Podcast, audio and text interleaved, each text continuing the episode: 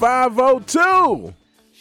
It is going down on a beautiful Saturday morning here in the Ville. This is your boy Raashaan Myers. Wake up 502 WXVW, Big X Sports Radio. I'll be joined shortly by the man, the myth, the legend himself, Mr. Haven Harrington III, uh, as we get you ready. I guess you can tell by the song, you know, that little something about Eagles going on. So we got Boston College coming in town here. The Boston College Golden Eagles taking on your University of Louisville Cardinals. It's going to be a bird fight today, y'all. It's going to be a bird fight, and uh, see see who the biggest and baddest bird on the block is is going to be going down. 3:30 kick.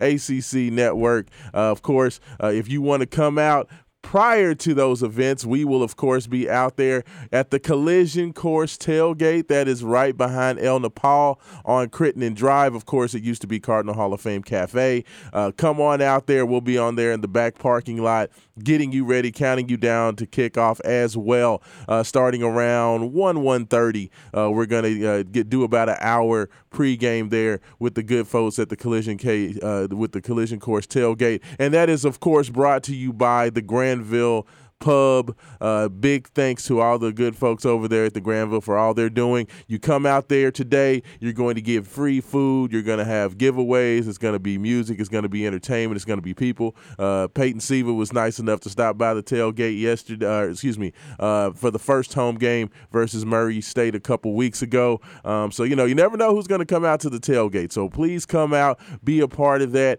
Uh, meet myself, meet Haven Harrington, meet Joe Kelly. Uh, we will all be out there and a part of everything going on. So I'd love to see you out there. But I tell you what, y'all, we have an absolutely humongous show today. First of all, I want to let you all know um, that today um, we will just be, if you want to interact with the show, I always say the best way to get involved.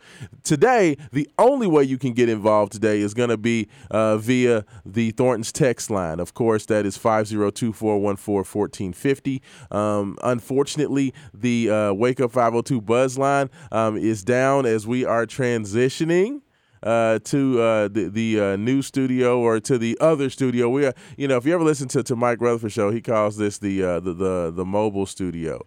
Uh, over here in Southern Indiana, uh, well, we are transitioning uh, over uh, to the uh, the Louisville side of things. Um, so for now, uh, we won't have the phone lines here. I don't know how long uh, that will be going on. Of course, y'all know I'm the only show that actually takes calls around here, but I love to take my calls. But we unfortunately will not have calls today. Uh, the Wake Up 502 uh, buzz line is down. So 502 414 1450. If you want to get involved, give me a text there. I will definitely be interacting and reading your text. I have a feeling it might be a text heavy show second hour, um, uh, as I think Haven, Haven Harrington may have to get out of here um, after the first hour of the show. Uh, but definitely, are gonna, we want to break down everything that has to do uh, with University of Louisville football. Uh, the Cardinals made it. They made it to 3 and 0. Wasn't pretty. Have some concerns, but they got it done. Uh, you know, in college football, it's a lot different than college basketball. College basketball, it's all about getting hot in March, so you don't necessarily have to start off the greatest. You just need to be playing your best basketball come February. Uh, football's a little different. Football, you have to, if you want to be in the conversation, if you want to have an opportunity uh, to make New Year's Day bowls happen, if you want to have an opportunity um, to be cons- in consideration for the playoff, if you want to have the opportunity to play for a conference championship, you have to pretty much play not mistake free football, but you have to play winning football all year long. Okay. And, you know, the University of Louisville has not done I mean, excuse me they've played winning football per se. Like they've done what they had to do to win.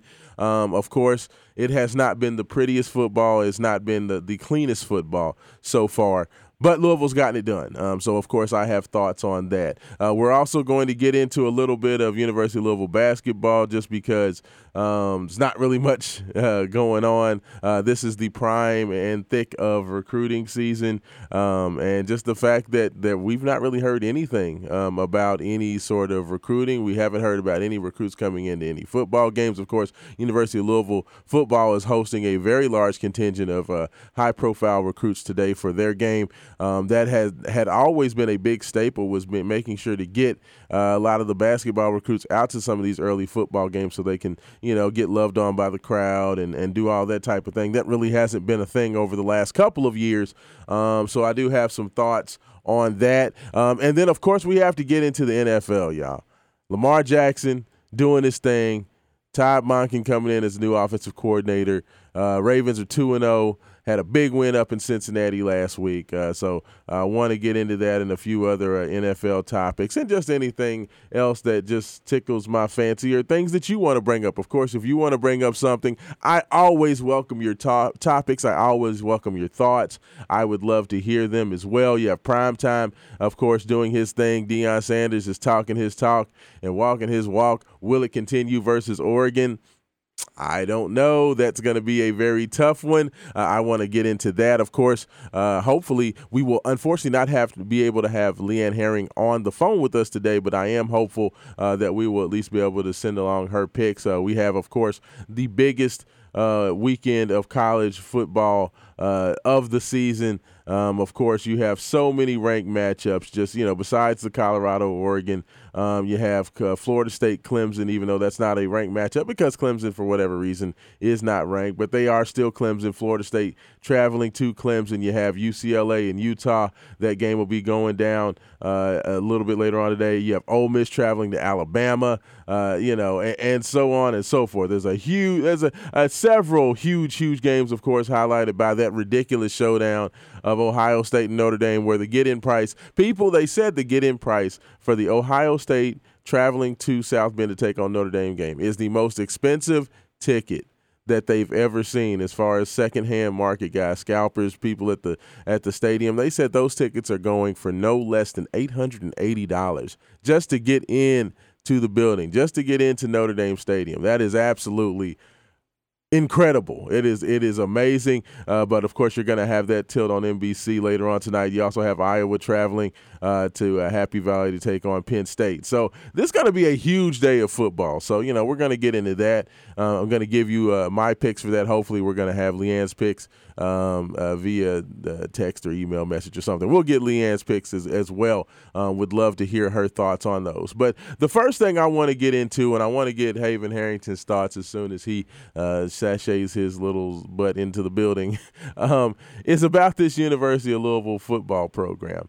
Um, and as we talked about, University of Louisville has found a way uh, to be 3 and 0 through three weeks, which basically means uh, you are still on point. Uh, mission has been accomplished. Uh, we, of course, talked about this season and how uh, the schedule set up, and it, it set up pretty where it gave Louisville enough competition to where they had to focus and lock in over the summer, preparing for Boston College, excuse me, preparing for Georgia Tech as they went down to Atlanta to start the season. Of course, Louisville goes down to uh, Atlanta. Um, Georgia Tech off the uh, power of a very, very high flying uh, second quarter, um, took a commanding lead uh, into the into the halftime break. Of course, the Cardinals do then come back in the second half, uh, put their uh, foot down on the throat, and they end up getting the win. Uh, which of course is the most important thing. Louisville was able to get it, get the win. Uh, they shook off basically a bad second quarter and played well for three of the four quarters and got it done. Um, then, then you come back uh, against, of course, home versus Murray State. Of course, we were out there on Thursday night. We did the tailgate. Everybody was happy. It was a 56 0 beatdown. Um, everybody had a good time. Okay, so everybody wanted to see what Louisville was going to look like coming back against Indiana, heading up to Indianapolis. Of course, we weren't on the air last week because we were traveling up uh, to Indy uh, to check out the game there. Uh, absolutely uh, amazing time up there. Uh, the, the good folks up there uh, in Indianapolis did a wonderful job, and I I know I, I know a certain t- contingent of the fan base is going to crack up, but it was hilarious. Um, after Louisville gets the victory, of course. Um, in celebration that you know my folks, my peeps, that one of the traditions that, that we always had is anytime we go to Indy, we got to make a stop at Church's Chicken. So as we were heading out of town, let me tell you something. Church's Chicken was popping, y'all. The Louisville fans were, were, were just piling in there after the game. Everybody was happy because the Cardinals got it done, um, and Church's Chicken was popping. So so shout out to the people over at Church's Chicken, man. They, they they made the ride back very easy. I got to snack on some chicken and some spicy rice and uh, do that whole thing on the way back down the road. But uh, as far as the game is concerned, Louisville came out uh, like a house of fire, 21 nothing at the half. Defense looked dominant. Offense looked like they could do whatever they wanted out there. And then, of course, Louisville came back in the second half and had to basically hold on for dear life in the second half of that game. Uh, you know, coming out with just a 21-14 victory. And, and, this is where we are right now. And this is where we are as a team. They are 3 and 0, but you basically have two games that cause you concern sandwiched between a dominant game over a uh, FCS opponent. So you know, what do you take from that? What do you take through the first three weeks? And the thing that I that I look at when I look at this this team and I look at what they were able to accomplish and get done, the thing that I know about this this Louisville team so far is I like the defense. Okay, I know that people have been critical of the defensive line and talked about you know the fact that they haven't gotten uh, nearly as much pressure. They haven't gotten uh, the they put haven't put up the sack numbers and things of that na- nature, the pressures um, that they had uh, you know previously. But of course, Yaya and Yasir are not walking through that door. Yaya Diaby uh, and Yasir Abdullah, you know those two guys. Um, you know, are two of the most fearsome pass rushers that Louisville's had in quite some time. Uh, Haven Harrington joined me. Uh, Haven, how you doing, man? I'm doing pretty good, Rock.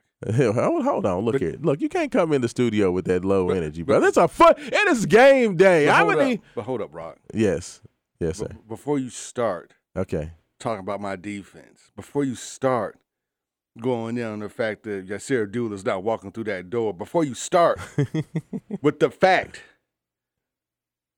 that the defense hasn't gotten hardly any sacks this year, any pass breakups, interceptions. But don't worry about that. Don't see. Don't let that stop you, Raashaan Myers.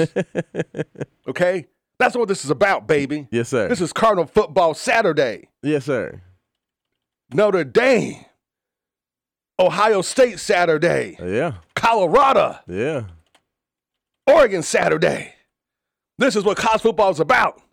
Louisville, Boston College, 3:30 at the L&N Stadiums. That's what it's about, baby. See what it's about, Raashaan. It is. It is. It's what's going on today between one and three behind El Nepal. so you got Wake Up 502, Main Event Sports, the Collision Course, Tailgate, along with the Granville Pub is going to sit it out like nobody else. We're going to have former Cardinals come down and hang out with us. We're going to have free pulled pork barbecue for all our listeners to come and hang out with us. We are. We have former Cardinal greats, Montrell Jones, Akoy Agau, coming down to hang out with us. And all we need is you to bring this victory. And see, the defense doesn't have to be all that great for Boston College because it's Boston College. True. I know Boston College gave FSU all the fits in the world, but it's still Boston College. And Zay Flowers is not walking through that door. It's true. That is definitely. I, I can agree with that one. this game comes out of one thing, one thing only, baby. I'm telling you, brother, what's what's about.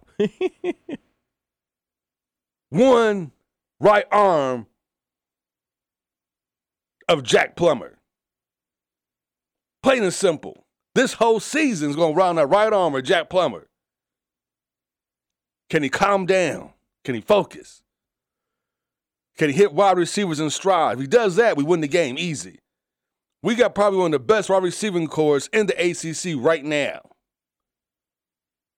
I just need to drop some dimes. He drops dimes, we win easily. He gets a little uh happy feet. He starts underthrowing guys as, again. Nah, the season may not be special, but I think we got enough weapons to beat Boston College. Well, well, look, look, we ain't going into the breakdown yet. Calm down there. Look, you just done coming in, got guns ablazing. Like, like, we got to go back before we look forward. We didn't have a, la- a game, like, or excuse me, we didn't have a show last week, Haven Harrington. So we, That's why I'm excited, man. That's I- why I I'm can out here tell- right I- now. I can tell giving you the people what they want. I can tell. I can tell you excited. Absolutely, and I and I want to get all of that. I want to. I want in depth on that. But but you know, I do feel like to figure out what we're going to do moving forward and what we need to look forward to uh, in this Boston College game. I feel like we have to look back because we have very interesting data through the first three games. Okay, you know, we of course saw the the, the beat down of Murray State, so I don't think there's much you can take out of that outside the the fact the defense got a shutout. A, a shutout is always good, especially when you're playing third, fourth, fifth string guys, and you're able to maintain that focus and energy and get that shutout. So I definitely give the defense props for that. Uh, but you know, the thing I was going to say about the defense, where where you know, yes, is it true through the first three games, Louisville's not getting to the quarterback and sacking the quarterback the way Yasir and Yaya and those guys were doing last year? That's true, but I'll also say this is that all three of the teams that Louisville played to start this game pretty much had that same game plan. If they were going to pass the ball, it was going to be a, pretty much an immediate snap and we're going to try to throw that ball out of the backfield to either a, a, a quick out to a running back or a quick out to a wide receiver for a screen. There wasn't a lot of deep throwing opportunities out there. Murray did a little bit of that in the uh, second half once the the reserve guys were in the game, but for the most part, they've been super conservative, super quick passing game plan. So I think that has a part to do with the fact, uh, you know, that there's not been a lot of sacks and a lot of pressures. Um, I've seen Ashton Gillotte in the backfield a lot. Um, I- I've seen uh, Jeff Clark, um, a guy who has basically come out of nowhere um, on the defensive line, playing at defensive tackle. He's been in the backfield a lot. Um, you know, I've seen a lot of good things in terms of what the defensive line, uh, you know, has been able to do. I just think that because of the style of offenses that we've seen so far, it hasn't resulted in the numbers. But Louisville has forced six turnovers in three games. That's an average of two turnovers per game. That's better than Louisville's done in a while in terms of turnovers forced. They have a total of six turnovers. They have three fumbles forced and three fumble recoveries, as well as three interceptions. So they've been very productive in the turnover game. Now they've given the ball away four times uh, via uh, four. Um, excuse me. Uh, it's it's been via three. I believe it was three. No, excuse me. All four were interceptions. So yes, you have four Jack Plummer interceptions um, it, it, it, you know, as well. So you would not like to see that that happen. Um, you know, of course, Plummer. The, one of those you take away just because it was kind of the end of the end of the half hail mary.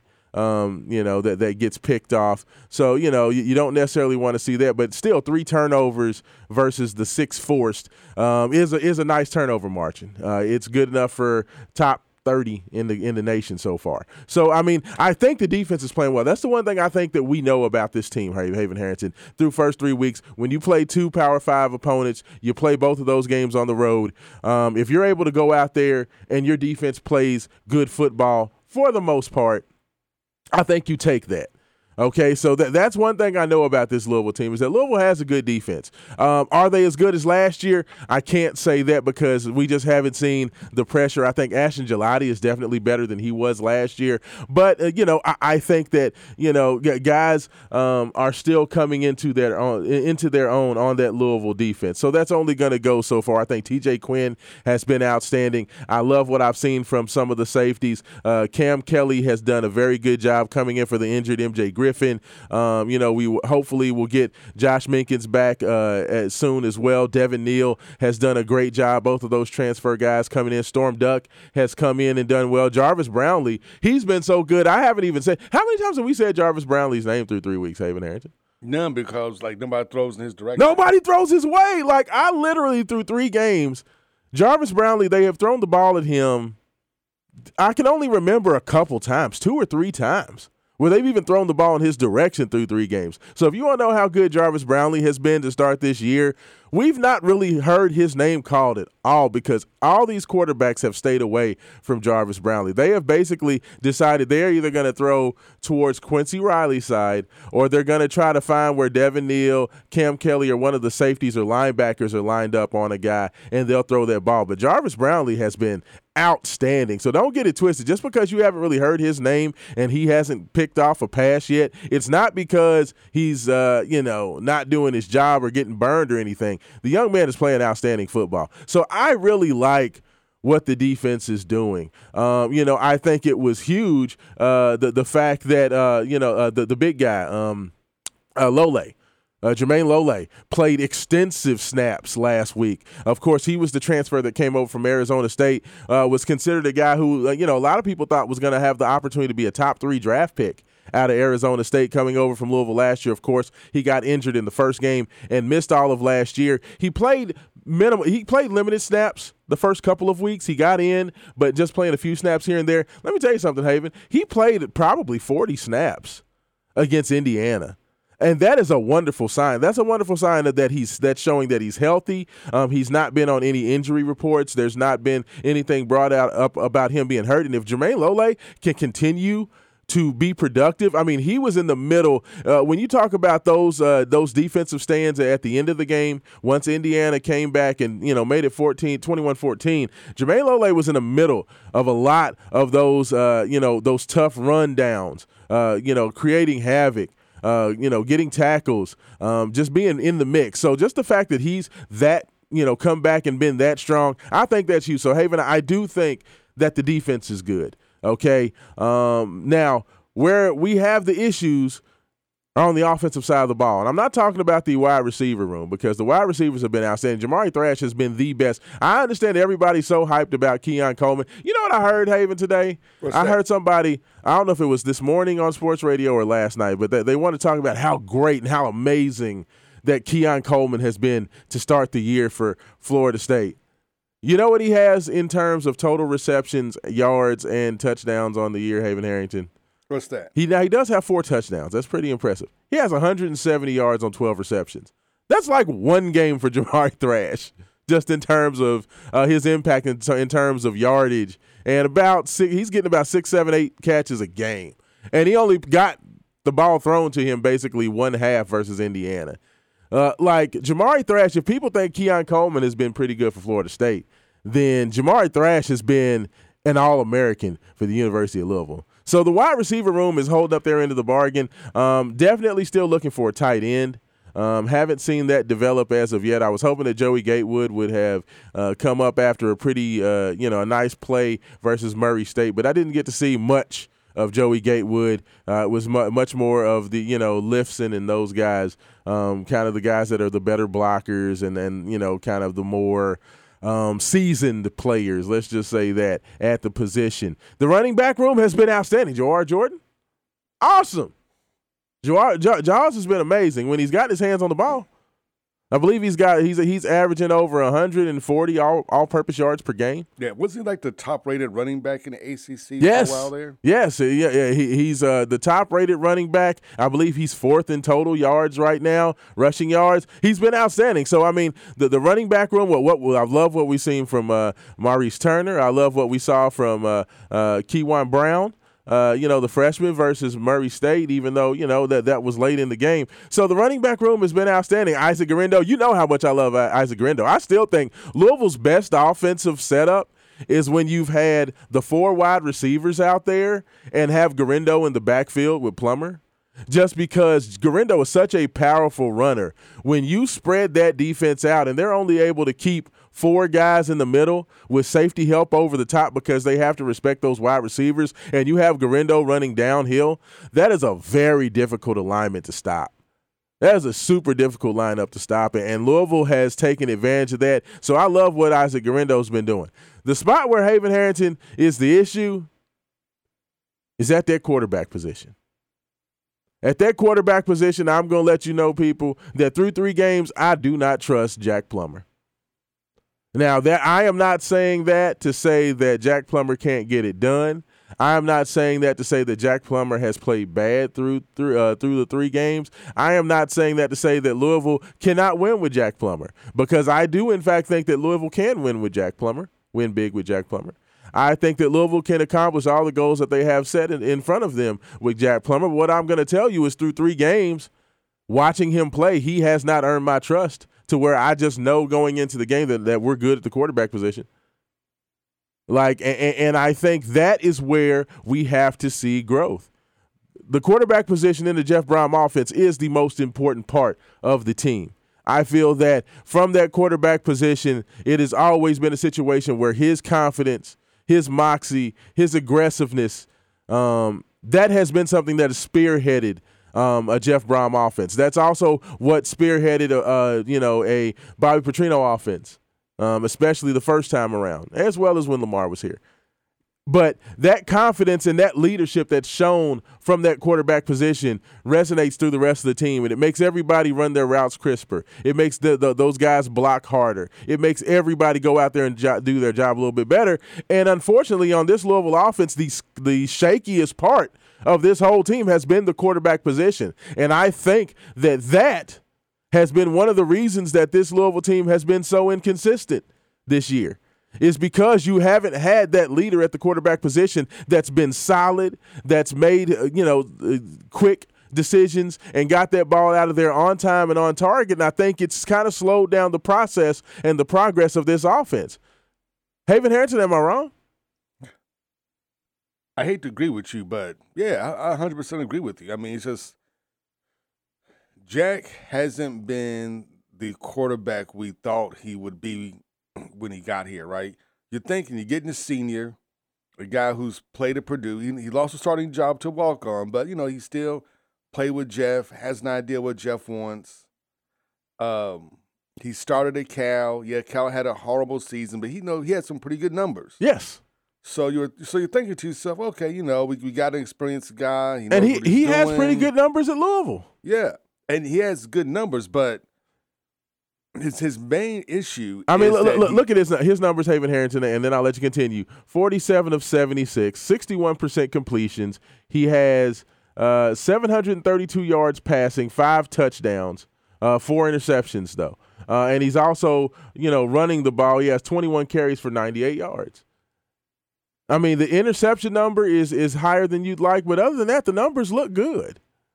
the numbers look good, but once you start watching the film, is when you notice, and especially like when you're when you're at a game when you kind of see the whole field, Yes. then you notice that he's he sees guys late, and then when he does throw the ball, a lot of times the ball is a little bit behind him, which makes guys have to stop, come back for the ball, which you know ruins like what they could have been like super big gains to Yes.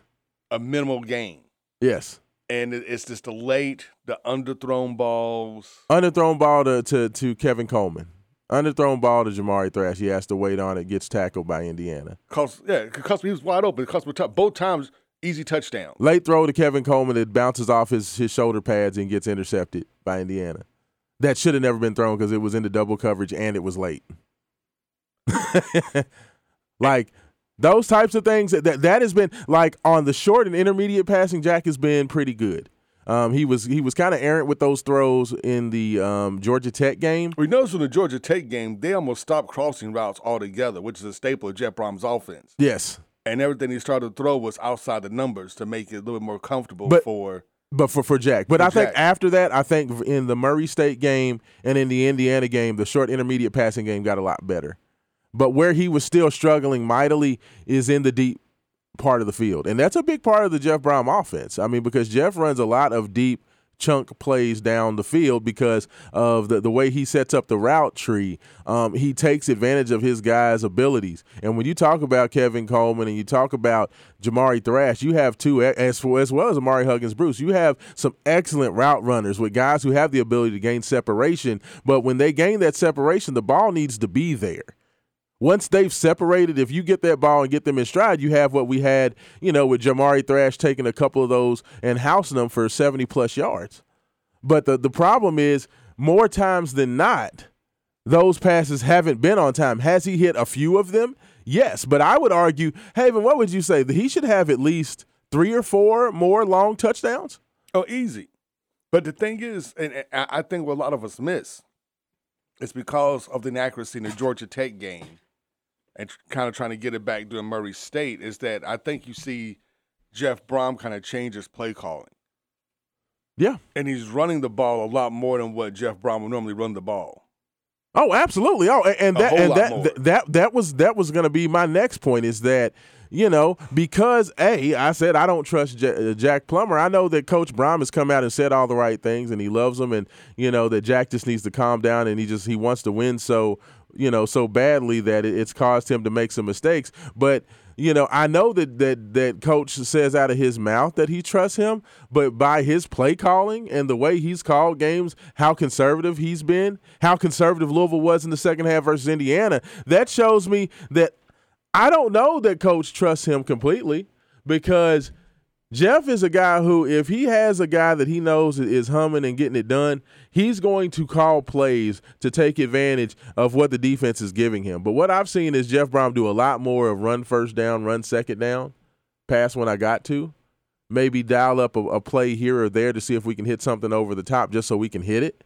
But it's been this has been by far the most conservative Jeff Brohm play calling that I've seen since probably his first year at Purdue when he really didn't have the guys yet. Um, you know, it has been a super conservative game plan, and, and that's why I know that that you know I know why Jack is the starter, and I still think that he's the best guy for the job, and I understand um, and, and believe that that Coach Brohm definitely believes that Jack is gives Louisville the best opportunity to win. I agree with him on all those accounts, but I also think that he's calling a much more conservative game plan because he's seeing that Jack just isn't there yet and he just hasn't gotten that thing kicked up and that engine running at full RPMs. You were talking about Haven Harrington, the car that you that, that you saw that it wasn't hitting those RPMs, and once it got to a certain level, you were trying to you were testing out, test driving the car, and once it got to those RPMs, it just kind of stalled out and said, "Nah, bruh, That's it. that's Jack Plummer." Like J- Jack Plummer, he hits a certain amount of RPMs in that Louisville offense, and it's like, yeah, that's all I got for you. that's kind of been the way he's played quarterback so far. So you know, I, I will say that I, I am, I'm not worried because I believe that the combination of this Jeff Brohm offense and this Louisville defense is a good enough combi- combination to where games like Indiana, games like Georgia Tech, games like today at Boston College, I think that Louisville should have enough to get it done. But what we're looking for is going on the road to NC State. Now, did NC State almost lose to Virginia last night? Absolutely.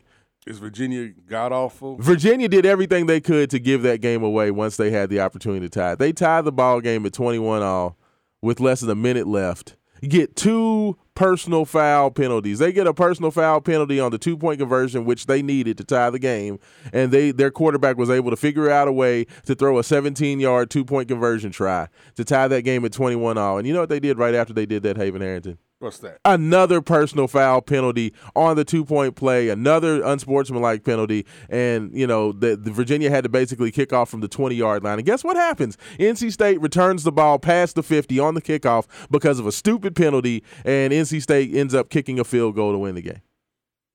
Just losing teams do losing crap. But that's an NC State team that while they did not play their best ball versus a god awful Virginia team, that's still going to be a very difficult place to play. Louisville has not done, they've had inconsistent results going on the road to Raleigh. So that's a big game next week. That's a that's one of those 50-50 games that coming into the year people said, "Okay, you got to get through these first games, first 4 games 4-0." Okay, when we looked at the schedule, we said Georgia Tech, Murray State, Boston College, um, uh, Indiana. We got to win those four games if we want to have the type of season that you know. We said that eight and four is the ba- is the uh, the floor, and then we can look at maybe nine and three, 10 and two. Well, NC State is one of those first games that tells you if you're going to have an opportunity to get to that nine and three or that ten and two. And where while I have confidence in going out there today against the Eagles and taking care of business, going on the road, this is why what what Jack Plummer does every game, I am looking at it with an eye towards NC State. I'm looking at it with an eye towards Notre Dame. I'm looking at it with an eye towards Duke. Okay, with an eye towards Kentucky at the end of the year, even though they've played like crap. Shout out Devin Leary. but um, the- Hold like- up, but before you get going, that Duke game, good lord, looks a lot more menacing than it did when we looked at it on the Hey, schedule. I'm telling you, and, and that right there, like I know y'all y'all hate it when I get critical and harsh because y'all know that I always tell it like it is. When I say, you know, I'm not trusting Jack, I'm just being honest. Now, like that's the one thing that that Haven Harrington I, I said told Card Nation when I started doing radio, I was always gonna be honest. And, and right now, y'all have to tell me. Give me a text in 502-414-1450. I love to hear your thoughts. Do you trust Jack Plummer? Do, you know, what do you think about Louisville right now? What do you think about their, their prospects for today? But I tell you what, when we get back, we're going to get more into this. We're going to get more into what Louisville needs to happen. We're going to talk about Thomas Castellano and what uh, impact he's going to have on this game for Boston College and much, much more. You are listening to Wake Up 502. Raashaan Myers, Haven Harrington. This is Big, Big X Sports Radio, 96.1 FM, and we'll be back.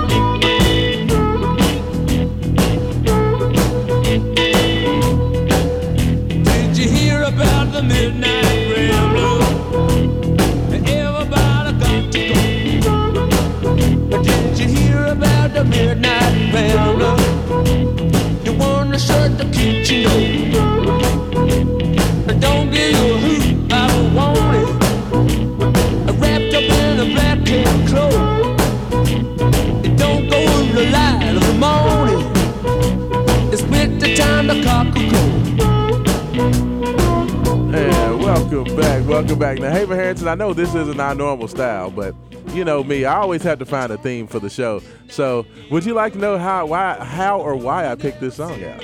Why? This is Midnight Rambler by the Rolling Stones. This is an old Rolling Stones joint. This is like from back back in the day. but uh, in in looking for, because I, I I am channeling my uh, my inner Trevor Kelsey right now, and, and in in fi- looking for songs about Eagles, songs about Boston, I found this song, and here's what we here's what they say about Mid- Midnight Rambler. Midnight Rambler is a song by the Rolling Stones that is loosely inspired by Alvin, uh, Albert DeSalvo, better known as the Boston Strangler.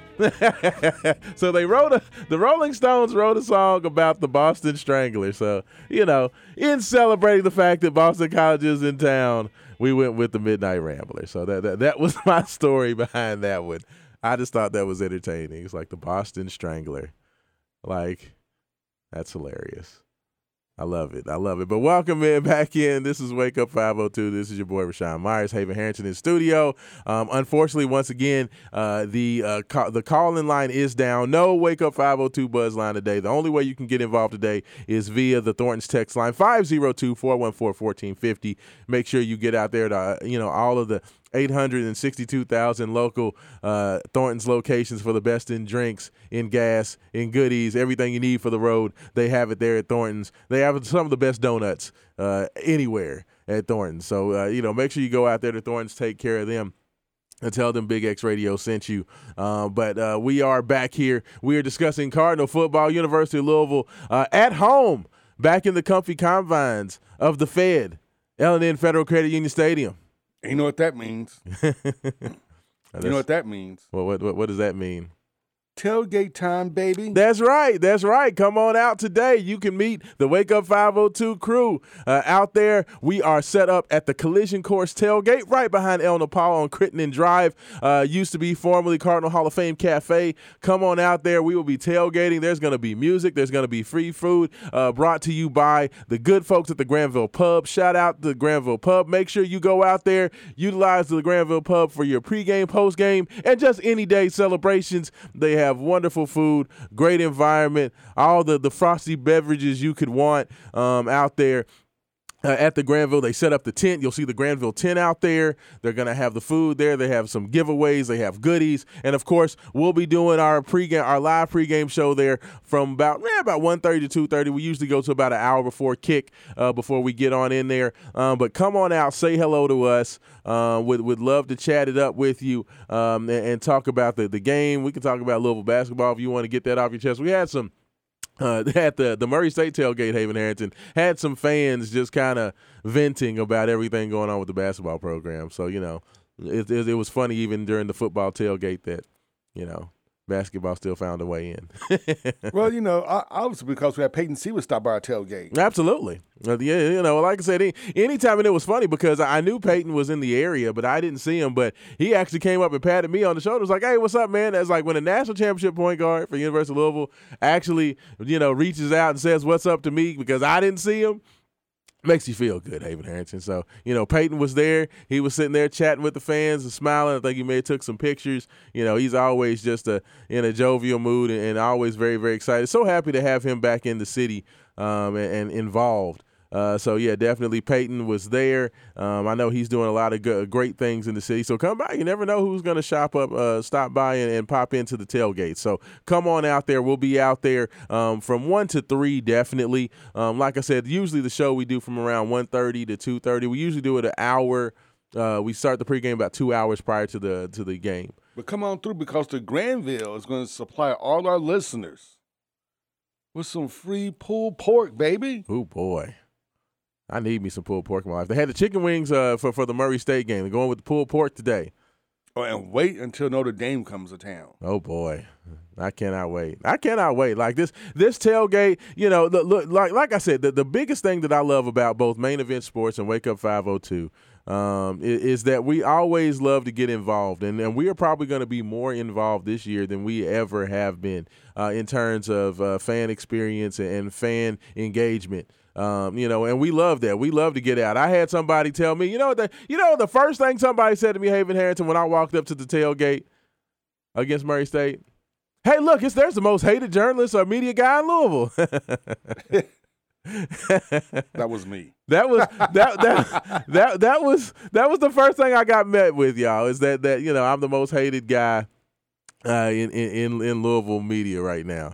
Took over the the, the banner from uh you, you know from from from coach. You know, uh, but you know what? It's fine. You know, Jerry Eaves, you know, Coach Eaves had had had that mantle for the last few years, but apparently now I'm the most hated media guy because of my critical commentary on the University of Louisville basketball team. But it's fine. It's all good. I don't mind. but that was just funny. That was the first thing I got. But I'm like, you know what? It's fine. It's all good. I love it. You like it, I love it. I I want you to come out. I want you to be a part of it. You can tell me I'm ridiculous. You can agree with me and tell me I'm great. I prefer that. But if if not, I don't mind. I like talking about it. So you know, I, I like to get involved. So come on out to the tailgate. We will be there. Come out to the Collision Course tailgate. Big shout out to Collision Course. They have an amazing setup. Like the Collision Course setup is second to none. Uh, you know that they have the setup with with the food and they have the music. They even have like a dance floor. like the, the, their whole deal over there is ridiculous. So I would love to see you guys out there um, to come be a part of that. But Haven, um, I know you may be running uh, uh, out of here a little shortly after the top of the hour, so I definitely want to want to discuss this with you. Now, we talked about the fact that it, it definitely seems like um, you know Jeff Brohm has kind of I don't want to say neutered his offense, but he's definitely been a lot more conservative. Uh, he's leaned on that running game a lot more. We've seen a lot of Jawhar Jordan. We've seen a lot of Maurice Turner. We've seen a lot of a lot of Isaac Guerendo, especially in the second half of games. Isaac Guerendo, you know, it's been interesting because Ja- Jawhar Jordan has been kind of the home run hitter early in games or in spots. But like the workhorse guy, it seems to me that Isaac Guerendo has been that dude. Like Jordan has more total carries um, than than uh, than Guerendo does. G- Guerendo has 22 carries compared to Jordan's 32. Um, but it seems like when the game has gotten late, or you know, you need those tough yards, Guerendo's been the guy. Um, what would you expect to see today? Now, of course, you're coming in. You, you have a Boston College team that came in and put a scare into Florida State last week. They had an opportunity there. Um, you know, T- Thomas Castellano did his best Lamar Jackson impersonation, throwing for 300 yards, running for 95 yards, um, four total touchdowns in that game. It was all over the place. A, you know, this is also a, a Boston College team that is one and two on the season. Um, they were life and death to beat, you know, for their one win to beat Holy Cross. Okay, they lost to Northern Illinois to start the year. And Castellano, just for people that to, that think, well, did Castellano just start playing against Florida State? Is this a guy situation where this guy came off the bench and just lit them up? So now Boston College has his fire? No, Castellano's been the starting quarterback all year. He was a starting quarterback when they lost to Northern Illinois. He was a starting quarterback when they almost lost to Holy Cross. Okay, so what I ask you, Haven Harrington, is. Um, do you think that they can take this Castellano magic that he had versus Florida State and almost pulling that upset um, at home up in Chestnut Hill? Is that something that they can carry into this game? Or do you think that was a situation where Florida State just pulled a Florida State not really paying attention and almost got caught and found a way to win, but you don't want to read too much into it? Like, what's Boston College going to carry into this game? My gut tells me don't read too much into it. Yeah. I believe Florida State was looking forward to playing what they I think they played Clemson today. yes, they they traveled to Clemson. Yeah, so I think Florida State was was squarely on taking out the 800 pound gorilla in the ACC and asserting their dominance as the top school in the ACC. And I think uh, Boston College caught them slipping. But that's the thing about schools like Boston College. If, if you overlook them, they can catch you slipping. But because he put the fear of God into Florida State, I don't think Louisville's going to overlook Boston College. So I, I think I think they get like a little bit more of a serious effort. Not saying Florida State didn't give you know Boston College a serious effort, but I honestly believe that Florida State has kind of overlooked Boston College, waiting to Clemson's thinking, eh, it's Boston College. We can give like a C game. we can halfway prep. You know, uh, we can do all those Tennessee versus Kentucky things when Phil Fulmer was there. And for those who don't know, I'm referring to. We have Montreal Jones online. If those who don't know, he played at Tennessee before he transferred to Louisville. Yes. And he told us this whole story about how Phil Fulmer in Tennessee would not practice Kentucky week. they would just show up and play the game because Uh, Kentucky. I, I remember that interview. That's still hilarious. That they, just they gave them like no respect at all. Yes. Montreal did say that live on our airways. that they just literally didn't practice Kentucky week. That's still the most hilarious thing I've ever heard. It's like, yeah, we didn't take we didn't really, we didn't game plan for Kentucky. We were just kind of running through our own stuff and just kind of you It's know Kentucky. We like good. yeah, we we don't really need to watch film on those guys. Golly, and Kentucky thinks that's a rivalry. They they they believe that like Tennessee Kentucky is like a big rivalry. Well, that's because uh, they're they're always trying to get rid of playing Louisville, which I understand.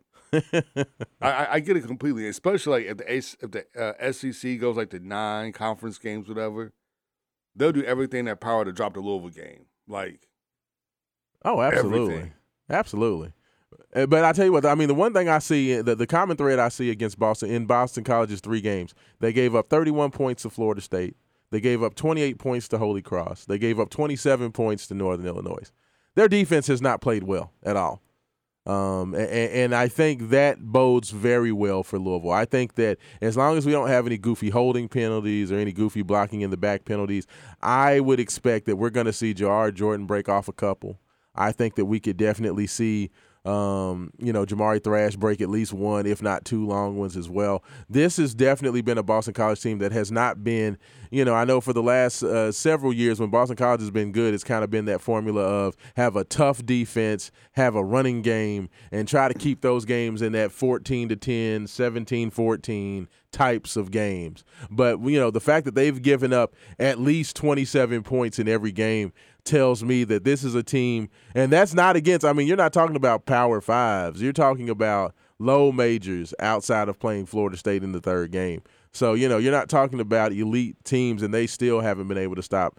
Uh, stop these teams. So when you have Jawhar Jordan, when you have Jamari Thrash, I would fully expect that Louisville's going to be able to put up points. And the question is, is Holy Cross going to be able, is Castellano going to be able to just kind of run around and you know do whatever he wants. Now, Haven, this is a question that I have. Castellano's a guy who you know likes to win with his legs. Um, he wants to you know run around and get outside the pocket and do a bunch of crazy stuff out there and just kind of backyard football, Doug Flutie style.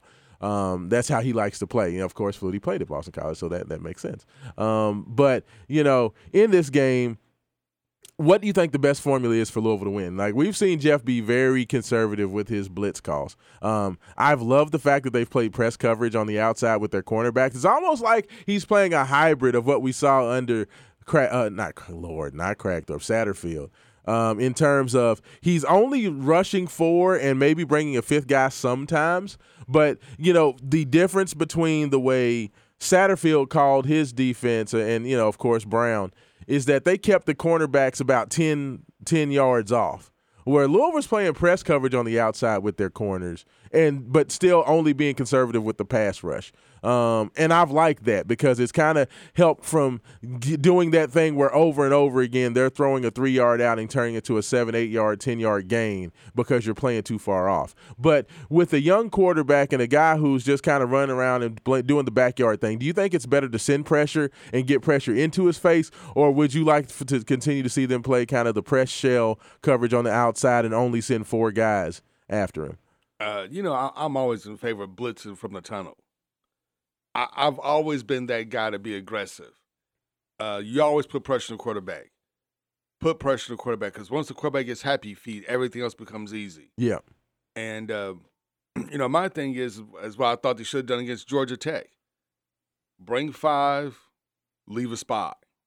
Yeah. So in case he gets loose, you got somebody back there that can they can kind of keep those gains to, to minimal gains. I don't believe there's anybody. Yeah, they didn't do that against Tayven Jackson. Tayven Jackson killed Louisville with scrambles. The same thing with the Georgia Tech quarterback, where they were only sending four, but they weren't spying the QB. And the QB, when they were able to make some plays, it was like a 20 or 30 yard scramble because they didn't have a spy on the quarterback.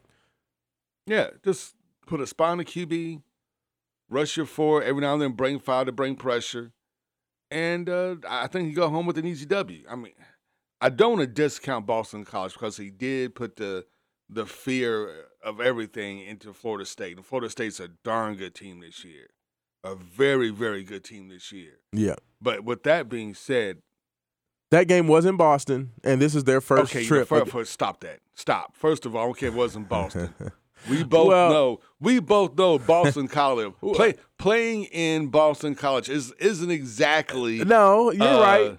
A murderer's row with their four no, no, thousand no, no. I, I wasn't necessarily talking about the fan, you know, the fan engagement, but I'm saying that Boston College at least was comfortable at home. This will be their first road game. This will be the first time that they go away from Chestnut Hill and get out of the comfy confines and go on the road.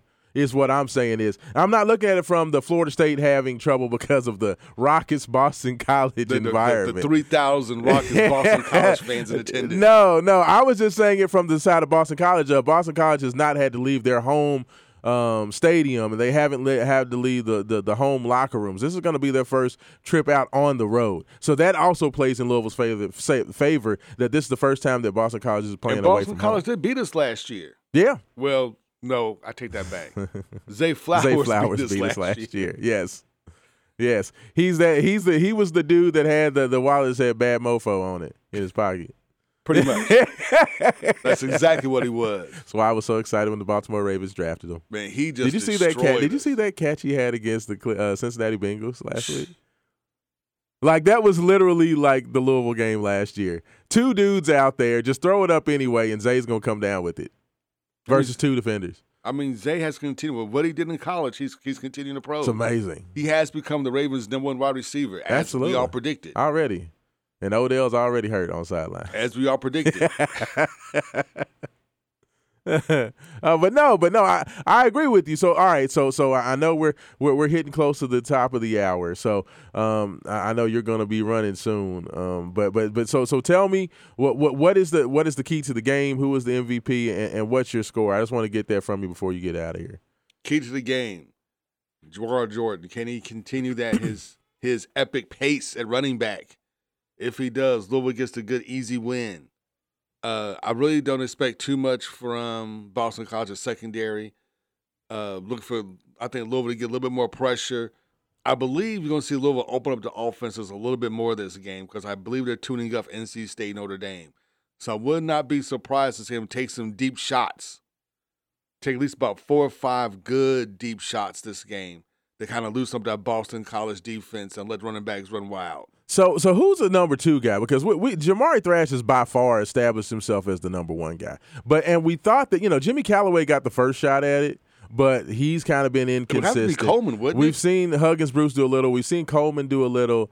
You know, we now have Jaden Thompson back. He had his first action up in uh, Indianapolis. That was his first action, but we haven't seen that number two guy really establish himself as And of yet. Right now, I would say it's Coleman is, is the number two receiver. Okay. Okay. Uh, and I think he, I think he would have been definitely number two if he didn't drop that uh, wide open. pa- It wasn't wide open, but it was uh, it was something. it, he would they bought him right in the chest. It did. and it, it would have been, and he would have fell back into the end zone for a touchdown. And It I think- did. It did. That's true. yeah. But But I- it wasn't for a couple untimely drops by Coleman. I think he would definitely be I number mean, two. to to my point, Jamari Thrash has 14 receptions, uh, 329 yards, and four touchdowns. Um, double what Keon Coleman's done at Florida State, but I digress. Um, uh, but Kevin Coleman has six catches. Isaac Guerendo has six catches. And Morgan, Mari Huggins Bruce has eight catches. And then you have a couple other guys, Jawhar Jordan and Jimmy Calloway with five apiece. So I mean, that's what I'm talking about. Like you literally have Jamari Thrash kind of establish himself at the top, but you know, I guess Coleman with his his six catches and Huggins Bruce with eight catches. Those are the other two guys. But both of those are kind of more slot guys. You know, I guess I'm looking for man that, that maybe that other threat on the outside. well, you know, the thing is, opposite. they they tried to get the ball deep to Coleman. It's just that he's had a couple of drops. Yeah, drops. But it, but it, but he has been open, and I've gotten the ball to him. But I mean- he's just had a, a couple of uh, untimely drops. is that where maybe maybe Jaden Thompson's going to have an opportunity um, now that he's back healthy?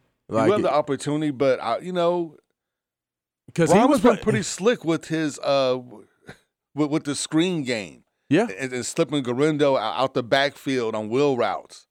So uh, I, I was still looking for some more of that, some more screen games, some more you know watching Guerendo come out the, the backfield on the, on the wheel routes and catching the ball because he has running backs they can catch and he's going to use them. Okay. Okay. Very well. Well, Haven Harrington, give me a final score, and then we, we we're gonna uh, get you on out of here. as you would say, uh, Dr. Myers, the good guys, 35, Boston College Eagles, 17. I like it. There you have it. Uh, 35-17. I like it, Haven Harrington. I'm gonna save my, my prediction for a little bit later, but but I appreciate that. Uh, we are well past the top of the hour, so we're gonna go ahead and get to our next break.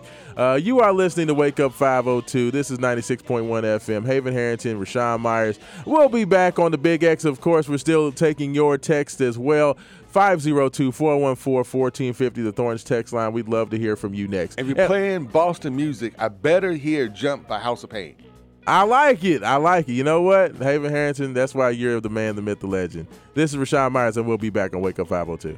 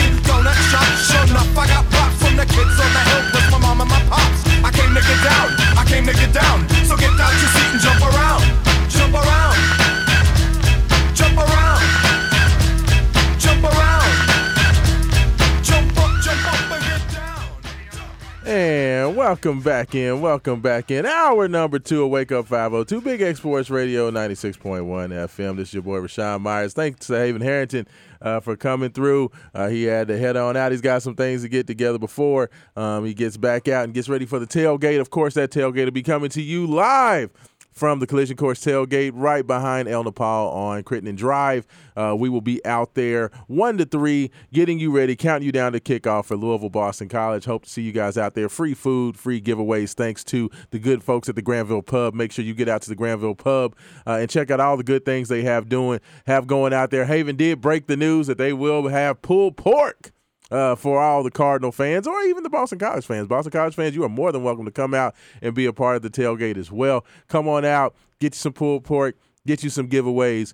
Meet me, meet Haven Harrington, meet Joe Kelly and all the good folks out there. Uh, once again, do apologize that uh, the, the call-in line is down. Um, if you did not hear that announcement earlier, the uh, Wake Up 502 buzz line is not available. So if you want to get involved in the show, the best way to get involved is through um, the text line. That's 502-414-1450. That is the Thornton's text line. Would love to hear your thoughts on there. Of course, uh, we are getting you ready. Uh, had a lot of great conversation in that first hour, uh, breaking down my thoughts on the University of Louisville through the first three weeks of the season, as well as getting you ready for Boston College.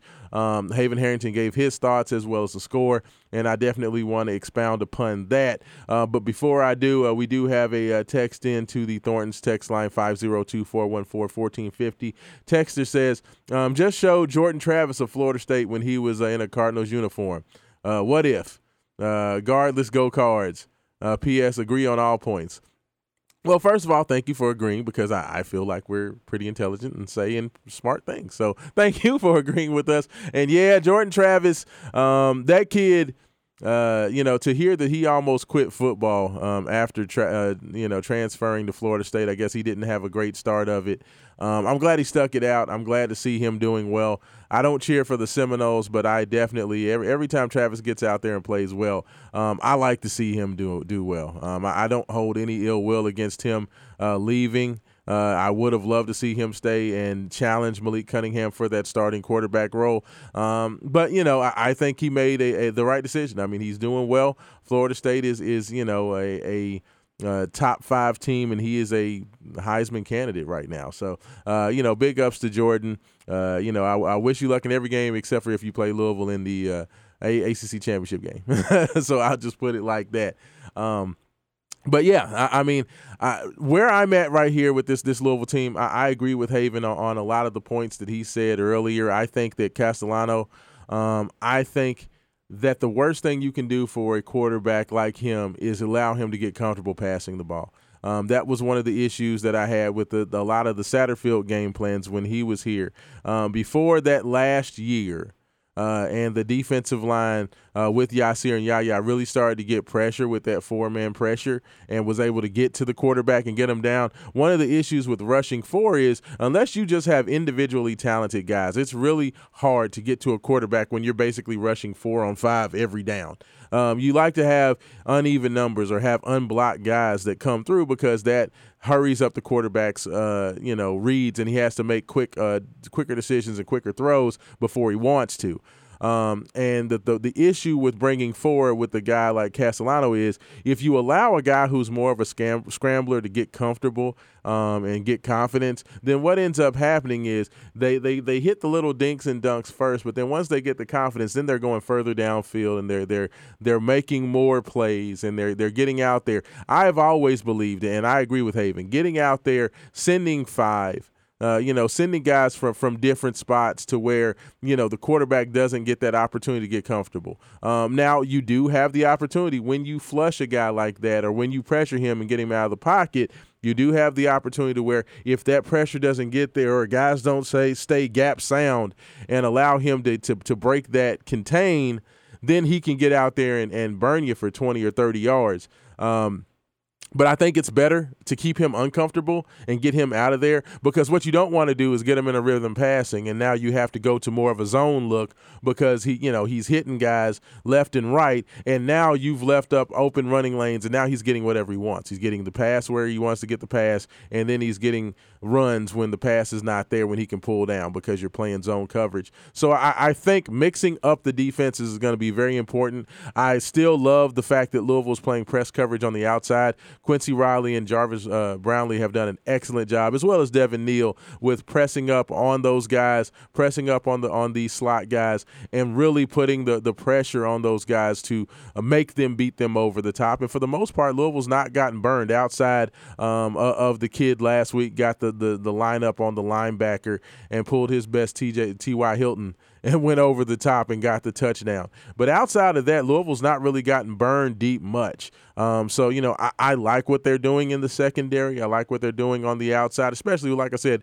with the loss of MJ Griffin and uh, the fact that Josh Minkins has not been available for the last couple of games. Louisville secondary is playing very, very well. Uh, Cam Kelly is doing an excellent job, um, as well as the rest of the guys in the Louisville defensive secondary. So uh, they need to continue that. I am a big believer in the Louisville defense. I think Louisville has one of the better defenses in the ACC. Yes, they aren't getting as many pressures and many sacks as what they've had uh, had last year, of course, and when they led the nation in sacks. But I, I again think that a lot of that's based on the game plan. If you know, everybody knew that Louisville had a very good defense last year. They knew they had a great pass rush. So I think that's been a big part of the game plan is basically to snap that ball and get that ball out inside of three seconds. Um, and that's been a lot of what we've seen. Teams haven't necessarily hold, held onto the ball very long, but I've seen guys in the backfield. I've seen Jermayne Lole in the backfield. I've seen Jeff Clark in the backfield. I've seen Ashton Gillotte in the backfield. I've seen a lot of these guys making the quarterback, you know, run around and do things. So I think that the pressure is getting there. I just think it's not uh, materializing in the numbers because these quarterbacks have been drilled to get that ball out of there and get away from it because we saw the one time that the Georgia Tech quarterback held on to the ball, what happens? He holds the ball for that extra pat, he gets hit, forced fumble, Louisville gets the ball back, game over. Um, so you know we've seen when that quarterback has to hold that ball for more than you know three, four, five seconds that the Louisville uh, defense has been there. So I don't think it's a fact that they're not getting pressure. I just think that the numbers aren't there, and you know unless you're not watching the games and just reading stats, people can come out and read stats and say, oh, well the Louisville pass rush is in there, and that's not true. The Louisville pass rush has been there. Louisville's been able to hurry these guys, but the game plan has dictated that these guys are getting rid of the ball very, very quickly. Um, so I, I, like the Louisville defense. I think they're in a good spot, but the all outs are going to be on the offense. I, I, think that the defense is going to um, make things hard on Castellanos. Um, I don't think that he's going to just be able to run willy nilly, especially because now you've got Louisville's attention. The fact that you go out there, you knock uh, not knock off Florida State, but you give Florida State all that they want in a 29-31 loss. Um, you're not going to sneak up on Louisville this week. Um, so I, I, think that you got the Cardinals' attention. I think that the Cardinals are going to go out there um, and really, really try to put their best foot forward. But I want to see Jack Plummer see if he can give me a little bit more confidence because, I, as I said earlier in the show, um, I'm not really trusting Jack Plummer right now. Um, I, I, don't trust him. Uh, the way that I think that you should be able to trust the quarterback in a Jeff Brohm offense. I, I, just think that he's a little shaky. Has he done good enough to get it, uh, get the job done, and get the three wins? Yes, uh, but he's not shown me the confidence, and he's not shown me the consistency. Like he still looks like a young quarterback the way he's seeing these guys late down the field open and just trying to wing balls down there late uh, when those balls should have already been in the air because he should have seen those guys coming open and let that ball go 10 or 10 or 15 yards earlier into that guy's route. Um, you know, those types of things where he's not able to hit Jamari in stride and he's not able to hit Kevin Coleman in stride. He's not um, uh, able to hit Ahmari Huggins Bruce in stride um, has caused some issues. So I, I want to see that confidence. I want to see him getting out, getting that ball out with velocity on time uh, and making those plays. Um, now we did see, you know, it's not all necessarily on him. There were definitely some drops. We talked about the interception caused by Kevin Coleman, the ball hitting him in the chest. Uh, even uh, Jamari Thrash had a, a, drop in the second half of that game uh, last week. So you know, it's definitely not all on Jack. But uh, as I said, I think that the fact that Jack is a little shaky, I think the fact that he's not necessarily the most confident, I think that that you know drig, uh, that dri- driggles, uh, you know, drips down um, drizzles down to the rest of the offense. I think that because your quarterback's a little bit shaky, maybe everybody else is just a little bit off because maybe, you know, now, Jamari's thinking, well, maybe I should slow down my route so Jack can see, see me, or maybe I need to, you know, cut this off a little bit short because maybe he underthrew the last one or threw the last one behind me. And you can't have your guys thinking about having to adjust what they're doing because maybe they don't trust what the quarterback's doing. Um, so I, I think that it's very, very important that Jack come out there, show that confidence, and show that he can be the leader and take control of the team and take control of the offense and go out there and make the play so everybody has 100% confidence, confidence that they can run their routes full speed, that they can go out there and be confident. And as long as I do my job, if I'm open, he's going to hit me. Um, that's the confidence you need in a in a Jeff Brohm offense, and I just haven't seen that. Jeff Brohm has even it's even materialized, as I said, in his play calling that he has been much more conservative uh, than I ever thought I'd see um, a, a Brohm offense be, and I think it's just simply because he hasn't gotten what he wanted to see from his team. I mean, p- case in point, Louisville has 117 rushing attempts on the year to only 88 pass attempts.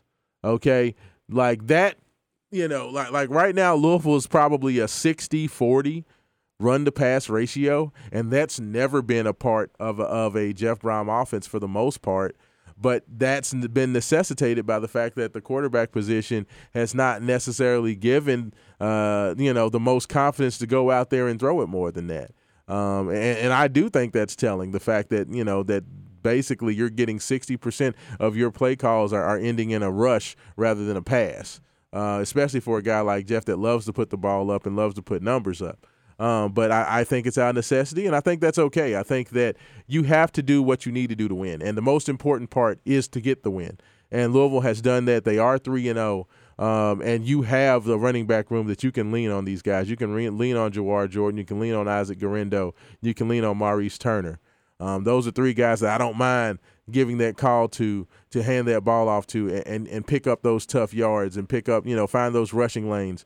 Um, so I mean, I think that's fine. But if Louisville wants to be who who they want to be this year, if they're going to get ready to go down to Raleigh next week and knock off the Wolfpack on the road, you need to go out there and put together four quarters. We can't see another one of these games where half the game you're good, half the game you're bad, or you know three quarters you're all right, and then you just completely fall asleep for a quarter like you did against Georgia Tech. We cannot see that today. I need to see Louisville go out there. This is going to be Boston College's first game on the road uh, they need to take care of business. So we'll continue to, to, to, to monitor that and we'll continue to talk about that. I would love to hear your thoughts on who you think the MVP of today's game is. Um, do you have trust in Jack Plummer? Um, 502-414-1450 is the Thornton's text line. I'd love to hear your thoughts.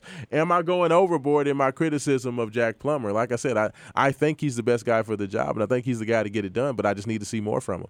Um, is that fair commentary? Is that not fair? Do you think I'm being too critical? Um, you know, what do you think about my thoughts on um, uh, Jeff Brohm? Um, has he kind of nerfed his own offense and has he shown his um, lack of confidence in the passing game, and that's resulted in 60% run plays so far through three games?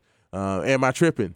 Uh, am I overanalyzing it? What do you see in it? Um, I, I, would love to hear your thoughts on that. But uh, you know, it, has been a it's been a very refreshing uh, breath of fresh air to be able to talk about Louisville football, and you're talking about criticizing and critiquing wins versus then worrying about if you can get a win in a game. Um, this is a very fun place to be where there's still a lot of room for improvement, but there's a lot of room for improvement while also being undefeated. Um, that's why this game is so important today. You get this game today, and you've gotten through the first quarter of the season with mission accomplished. Uh, you know that's that's basically the way this season breaks down, or first third of the season. Excuse me. Um, you know when you when you break down the the schedule in, in the twelve game set, it's basically broken down into three sections. Um, the first three, uh, the first part, the first section was the section where we expected to go four and zero.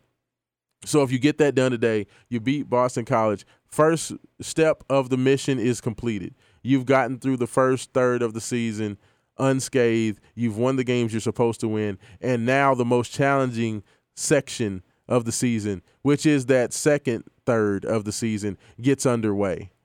Okay? And that's where you know, you have a couple of 50-50 games. You have the road game um, at Raleigh. You have, of course, the biggest game of the year, home versus Notre Dame. You have the road game at Pittsburgh, and you have Duke. Those are the games that, you know, dependent upon how you do during that second segment, if you win your first four games, will probably determine if you can get to that 10 and 2. Because I would argue that if you can find a way to win two to three of that second section, if you can win, find a way to go three and one, like if your only loss is Notre Dame at home, and you come out of that section three and one, and you're talking about an overall record of seven and one through your first eight, then you're sitting pretty in that last four because in that last four you do have a couple of you know what I estimate to be gimme games. Virginia and Virginia Tech. I think Louisville shouldn't have much problem with those two teams. Uh, but then of course you have the road game at Miami and then UK at the end of the year. But if you're sitting seven and one going into that last third of the season, I think that you know you're very much in play for that ten and two or that nine and three season.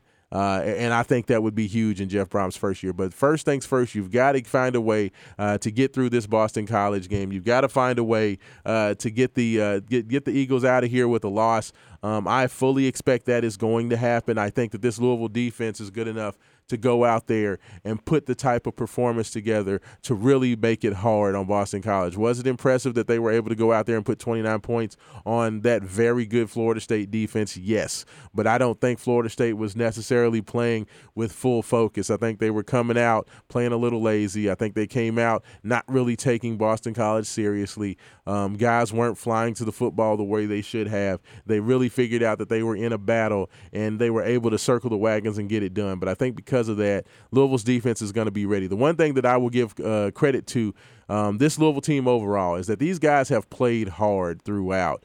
Um, that's why I was so impressed with the Murray State game was just because they were just so dialed in and they were hustling to where even like I said, the second and third string guys came in and they were still playing hard. They were still flying to the ball. They were still hitting hard. Um, so that's why I, I, don't think that this Boston College offense is going to be taken for granted. I don't think Thomas Castellano is going to be able to be taken for granted. I think that Louisville's going to come out there playing that opportunistic football. They already have six takeaways on the year. I think that they can get one or two more today um, and, and, really put the screws to them. And Boston College is a team, if they turn the ball over, uh, they're going to be in trouble. Um, and then that's where you break off the long, long run to Jawhar Jordan. That's where you, you know, take a shot down the field to Jamari Thrash and you open it up. And you would just hope that with Boston College, this being their first game out on the road, that maybe that snowballs and Louisville's able to put a big number up and get it done. That that would really, really be um, a good thing heading into uh, that North Carolina State game next week. But we'll see what happens. But uh, you know, I'll go. I'm going to go ahead. Uh, we're going to take uh, this break, and when we come back, I do have the picks um, from uh, Leanne. Uh, so, so Leanne Herring, of course, our uh, college football correspondent. Uh, she knows everything about you know the, the, the sports, and she loves to break it down. Unfortunately, we will not be able to have her on because uh, the phone line is down. But I do have her picks, so I'm going to go through her picks. I'm going to give my thoughts on those games as well. Um, so we have her power picks and predictions uh, for the week. So you are listening to Wake Up 502. This is Raashaan Myers on 96.1 FM, and we'll be back. More rhymes than the Bible's got psalms. And just like the prodigal son, I've returned. Anyone stepping on me, you'll get burned. Cause I got lyrics, but you ain't got none. If you come to battle, bring a shotgun.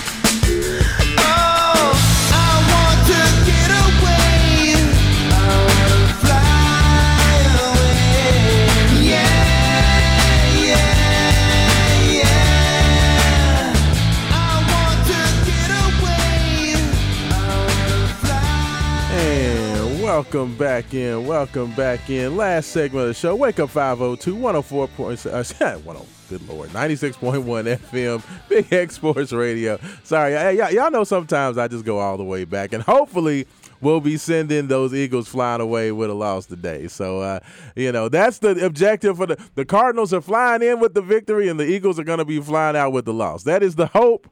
That is the uh, message for today. I am sure that uh, those guys are ready to get back out there. Um, the best thing, they, you know, I've always had coaches say that the best thing that, that they can have is to be able to have teaching moments in, in a in a uh, win.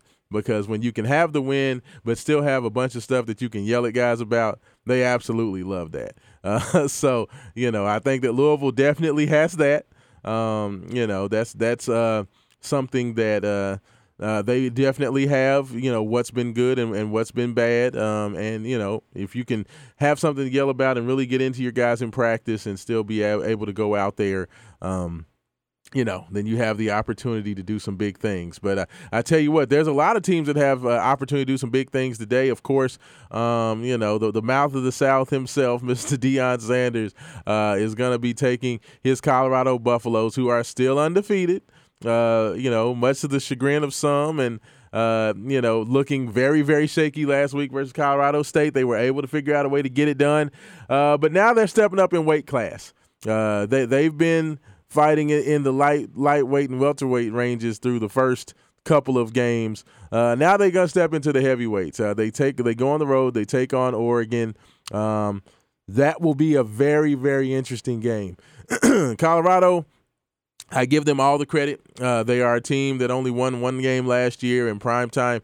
Uh, has definitely brought in um, a lot of energy. He's brought in a ton of talent. Um, and Colorado definitely looks a lot better uh, than they did last year, uh, no doubt. But yeah, I think that's gonna. I, I think the the Buffaloes are, are going down. There's a reason why you have number ten versus number nineteen. Okay, two two teams that are only you know in the rankings nine places or nine spots between them, but Oregon's a 21 point favorite in this game. Uh, right as of right now, per the Vegas sports Sportsbook, yes, the Oregon is still a 21 point favorite. There's a reason that a two that two teams that are only nine spots difference in the polls. There's that big of a difference in the game, and the reason is Colorado really ain't played nobody, y'all. Uh, like I, I love the story, and I love the fact that you know they come out, they beat TCU, who you know if you've been paying attention to TCU over the last several weeks, people are realizing TCU just really isn't that good. Um, you know, so you give Colorado credit for knocking off TCU, you give Colorado credit for knocking off Nebraska. Um, and you know, of course, they found a way to slide by or uh, uh, Colorado State last week. But yeah, Oregon's in a whole different tax bracket. Um, Oregon is a very, very good team. Uh, they've been excellent so far, and I just think that that Colorado defense, while you know Deion's offense has been very good, and you know you have a lot of playmakers, and they defense was opportunistic. They were able to force Colorado State into some big turnovers. Um, to and some get some big stops to to you know win that game ultimately, but of course Colorado State's not a very good football team. Um, I don't think that's going to happen versus Oregon. Now, this was not one of the picks uh, that Leanne gave us, um, but yeah, I, I, definitely think Colorado is going to lose. Um, that 21 point number, that's a lot. Three touchdowns is a lot, especially because Colorado can put up points. Like, I think this may be one of those, you know, first to 50 type of games where Oregon gets to 50 and Colorado gets around 35, something like that. Um, but I would not touch that 21 point number. If I was to go anywhere, I would take Colorado in the points. Not saying that they're going to win the game, but I find it hard to believe that Oregon's going to beat them that badly. Um, I know Vegas doesn't really. That that line tells me Vegas believes that Colorado's defense is just horrible because we know that Colorado's going to be able to put up points. So I mean, if they put up 28 points, uh, you know, you're saying I say over under is 70. So yeah, I mean, they basically think this is going to be you know, 63 28 type game, I guess, uh, which, I mean, it could be. But that's that's just a, that's a lot of points. Um, so I would say take the Buffs and the points, but definitely take uh t- take Colorado to, to, to, to, go ahead and cover that that number. Just in, in my turn in in my personal opinion of the spread, but I do think Colorado will go down to defeat today um, to the Oregon Ducks, um, and then we'll see what happens from there. I know a lot of people are just preying on, on the downfall of Deion. Um, but you know, hey, I, I, I'm. I, I I am not you know what I don't mind Prime talking. Prime is who he is. My only issue, and and I wish I would have had time to discuss this with Haven Harrington before he left. My only issue with with Deion is this: is that as the head coach, you carry yourself in a certain way, and the way you carry yourself trickles down to your players. And you never want to see guys get hurt. I hate the fact that Travis Hunter got hurt on that late hit out of bounds. But what happens in football is that when guys continue to run their mouths, um, and you're running your mouth before the game, and there was video of Travis Hunter talking all types of yang yin yang before the game, um, you're gonna get tuned up if you keep running your mouth. There's gonna, especially when you're playing on offense. See, the thing about primetime, primetime was a defensive back. Okay, Prime played at cornerback, so he never had to really worry about guys hitting him. And you know, in fact, Prime really hated to tackle for the most part. He wanted to try to pick a ball off or slap a ball away, but he wasn't even really big into tackling. The brother was never coming down to help in the running game. He was out there to try to pick off passes and uh, you know be electric on the outside, which is fine and good. And that also means that you can go ahead and talk your mouth to you know t- talk your talk, and there's no repercussions to it. But when you have your whole team trying to run their mouth the way their coach does and trying to run their mouth and speak with all that, you know, all that bravado and have something to say. The problem is for the guys, especially on offense, the guys that have to go out there and line up, those defensive guys hear all that talking. And what ends up happening is even if the, the, the hit comes late, if they get a chance to tune you up and you've been running your mouth saying whatever and talking real reckless, they're going to take that shot. And uh, that's honestly what happened to Travis Hunter. Now, do I condone it? And should the kid have been hit for with a, with a penalty? Absolutely. But all I'm saying is that's the nature of football. This isn't the first time. Like late hits happen every game. You know, dirty plays happen every game in college football. It, every, it happens every game in high school football. I mean, that's part. Of that's nature of the beast. But there's a reason why you don't go out there talking all that smack game in and game out. Is because you go out there. You don't want to give people bulletin board material. And this team is like a walking bulletin board. They're just going out there and running their mouths. And I hate to say it, but that's kind of something that's going to come with it if you're going to act like that. Um, you know, and I don't think it's necessary. I think Colorado has very talented players. I think Travis Hunter's talent stands on his own. I think Shedeur Sanders' talent stands on its own. I think they have a lot of very good players, and you don't necessarily have to carry yourself. But unfortunately, that's the way Deion carries himself. And you can't ask a guy to not be who he is. That's fine and good, but he just has to understand when you have your players going out there and running their mouths, people are going to take runs at him. You think that somebody, if Shedeur's out there running his mouth, that you know if, if a defensive lineman has an open shot at him, you think they're not going to try to clean that kid's clock? Come on, you know that's that's that's football.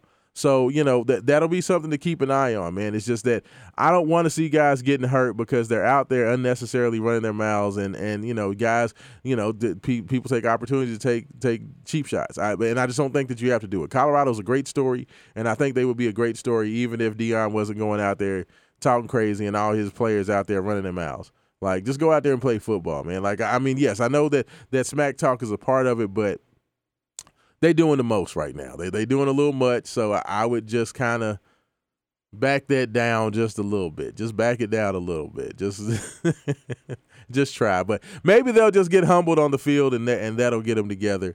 Um, because you know, to the victor goes the spoils. And right now they're three and zero. They've had all kind of superstars and movie stars at their games, and you got Wu Tang Clan in the building, and you got The Rock in the building, and you got you know, uh, Ma- uh, Master P coming out there. You got everybody coming out there. So, you know, w- w- when it's like that, uh, what Mark Jones say, it was like the BET Award. Uh, you know, like they when you got all that going on, these kids think that they're movie stars.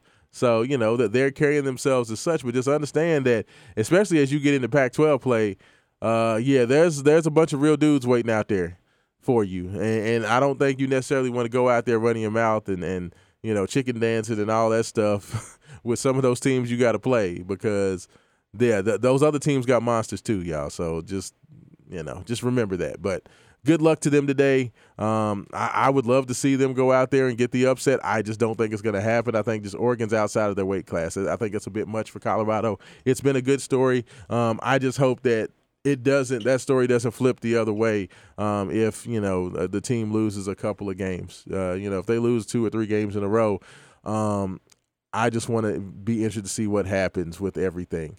So that'll be something to keep an eye on. But but we definitely want to get to these picks. Uh, we're down to about the last uh, 14, 15 minutes of the show. Um, I definitely want to get into that. Um, of course. Uh, these these are Leanne's power picks for the day. Um, the, the- I'll kind of splice these in uh, while I'm also going through the rest of the slate. Of course, we have Florida State traveling on the road to take on Clemson. Uh, Florida State is a two point favorite in that game. They are laying two uh, on the road at Clemson. Uh, Clemson, I, I'm sure they are very rarely um, a home dog, but that that's what you have in this one. Um, the question is you know, can Florida State basically eliminate Clemson? I think that if Clemson goes out there and loses today, that pretty much eliminates them from a the college football playoff, but more than likely um, the ACC championship game. I, I think if they have two losses in the ACC, they start out 0 2 in the ACC this early in the season, they more likely than not are going to probably take at least one more loss. Um, and I just don't think they get in with three losses. Um, so this is a it can be an elimination game for Clemson, or if Clemson can find a way to get a win and you stick a loss on both of the favorites, um, that can be um, just as opportunistic for the rest of the teams in, the uh, ACC. Uh, you know, if you're Louisville, a, a team that doesn't have to play North Carolina, Clemson, or Florida State.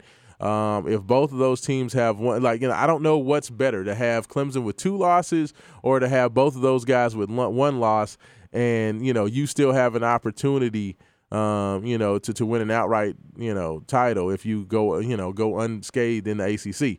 Um, don't know. I don't know what's the, the best way to go, but that's going to be very interesting. Um, I don't trust Clemson as a home dog. Florida State scared me last week. Yes, they um, have been playing better, but you know, until I see it, uh, give me Clemson. Uh, give me Clemson. I'll take those two points. Um, I, I think that the Tigers get it done. This is just one of those games where they get up for it, and Florida State has not just has not shown me yet that they can be trusted. And that game against Boston College just just scares me. I mean, this is a this is a Florida State team that Louisville, even under Satterfield, was able to be right in the game uh, over the last several years against them. So they're going to have to show me that they can go into Death Valley and win. Um, so until that happens, give me Clemson. I'll take those two points. Uh, Clemson as a home dog to me that sounds like easy money. Uh, so so give me the Tigers on that one. Uh, we have uh, this is uh, one on um, oh excuse me for for the the Rutgers Michigan game. Leanne says uh, take uh, Rutgers take those 24 points uh, in the that's the kickoff the noon game. Uh, Leanne says uh, 24 points. Give me Rutgers. That's way too many points on the road. She thinks Michigan's going to get it done, but they won't cover that number of 24 points. So just FYI. Um, Leanne also says she's taking Cincinnati. Cincinnati is uh, uh, uh, getting for uh, 14 points at home versus Oklahoma. Oklahoma has started undefeated, but once again, we know the struggles that that uh, Oklahoma had last year uh, to get going. This is going to be their first, you know, road game traveling out. Taking on Cincinnati. Cincinnati's been hot and cold. They had played pretty well the first couple of weeks. Then they come back to earth and lose to Miami of Ohio. Oh, come on, Satterfield. Like that just you just you can't lose every rivalry game you play. But they found a way to lose the victory bell, which is apparently what I didn't even know Cincinnati played for the victory bell against uh, Miami of Ohio every year, but apparently they do. And it was the first time in 16 years that Cincinnati had lost to Miami of Ohio. Um, so Cincinnati's looking for redemption. They're looking to get refocused. Um, uh, you know, uh, Leanne saying take Cincinnati and the 14 points. I like that. Um, I would agree. Uh, go ahead, take the 14 points. Cincinnati may not get it done, but I think it's definitely going to be closer uh, than that. Um, so, so give me that. Leanne did not have an opinion on the Colorado Oregon game. Um, Leanne did say that she's taking uh, Auburn. Um, Auburn is getting nine points uh, in, in their matchup today. So she said uh, take Auburn and, and the points. Uh, let's see, who is Auburn playing today? Um, Auburn is taking on. They're on the road um, at College Station, uh, taking on Texas A&M. Um, she's uh, she likes Auburn. Auburn is currently undefeated, but Texas A&M is a nine point favorite. So she said give her Auburn and the nine points uh, in that matchup. I, I can't necessarily disagree with that. Uh, she also says staying in the SEC. Uh, Vanderbilt getting 13 and a half points at home versus Kentucky. Vanderbilt 2 and 2, UK 3 and 0, but UK of course as we've seen have not been crisp. Uh, they have been in dogfights in the first half, uh, even up to the first three quarters of pretty much all their games versus not great competition. Lastly, being Akron. Um, you know that UK has not played well.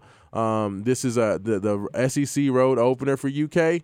Um, I like that again. Uh, you know, she says take Vanderbilt into 13 and a half points. I mean, UK has not covered that 13 and a half, I don't think, against the other teams that they've played uh, outside of pushing out some deficits late. But against the SEC opponent, I know it's Vanderbilt. Um, but I like that. Uh, she says take the 13 and a half. Um, I'm going to go ahead and agree with her um, on that one. Uh, getting back into the uh, the top 25 games of the day, um, we of course have uh, UCLA Utah. Um, I, on this one, I like Utah. Utah is only a three point favorite in that. Give me Utah um, at home. I think they get it done. I think they do it by more than three points. Um, Leanne did not have a pick on that one.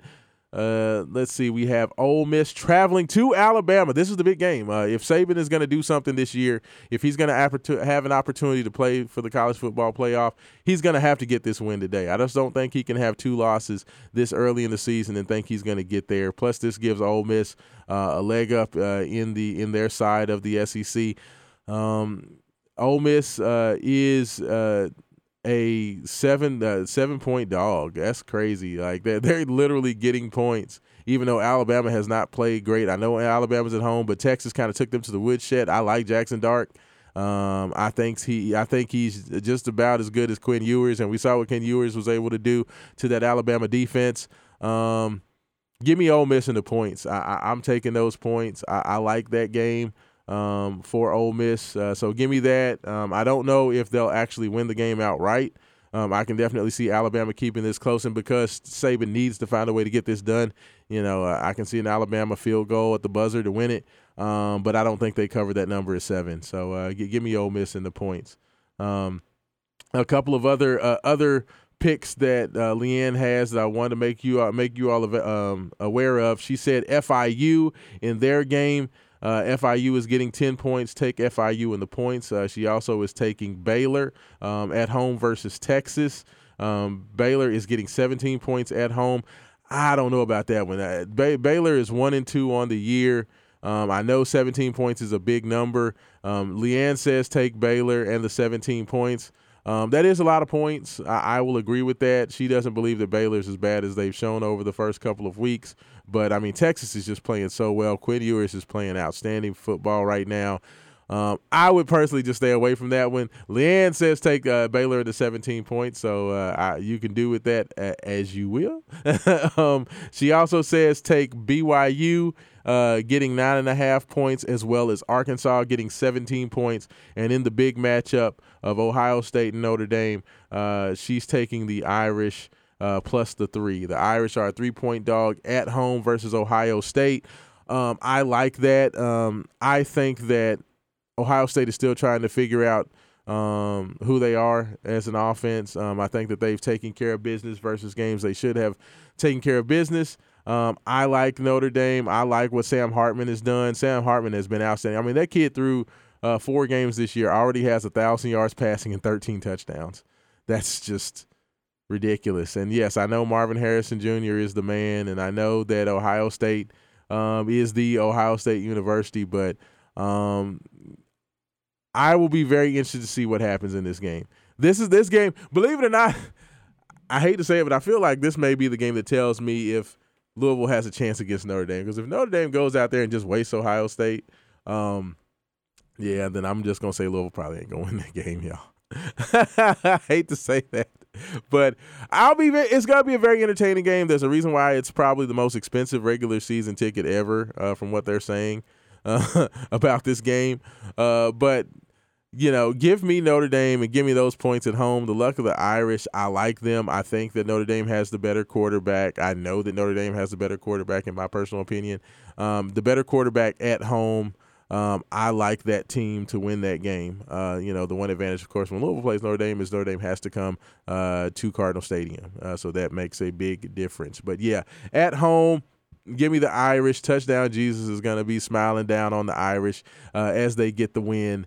Uh, that you know, give me Notre Dame, give me those three points and the outright win. So, uh, Leanne, on that one, I definitely agree with you, ma'am. Uh, you are both a lady and a scholar. Uh, so, those are Leanne's picks. If you want me to go back over those again, her power picks for this week in college football is Rutgers plus 24, Cincinnati plus 24, Auburn plus nine, Vanderbilt plus 13 and a, uh, 13 and a half, FIU plus 10, Baylor plus 17, BYU plus nine and a half, Arkansas plus 17, and Notre Dame plus three. All those are uh, dogs. So she's taking the dogs. She's liking the dogs uh, this week. So uh, heavy on the dogs this week.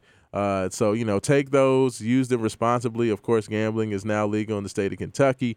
Uh, mobile mobile betting will be available a week uh when the this coming Thursday. Uh, it goes live for for mobile betting, so you'll be able to bet from your apps. Uh, so get ready for all that. I'm sure you've heard a billion commercials about it. Um, so have fun with that. Gamble responsibly, people. Uh, but that those are our picks for the week. Um, and, and just to end these last couple minutes, big shout out to the Baltimore Ravens. Lamar Jackson is now once again shutting up the haters. Uh, the Ravens got it done. They were able to go on the road, get a big win. Everybody thought that the Bengals coming back, Joe Burrow getting quote unquote embarrassed, uh, you know, in against Cleveland in Week One. Um, they thought that you know Burrow and company coming home, they had to get that win. They were still doubting that Lamar is that man, and Lamar went out there in that offense under Todd Monken.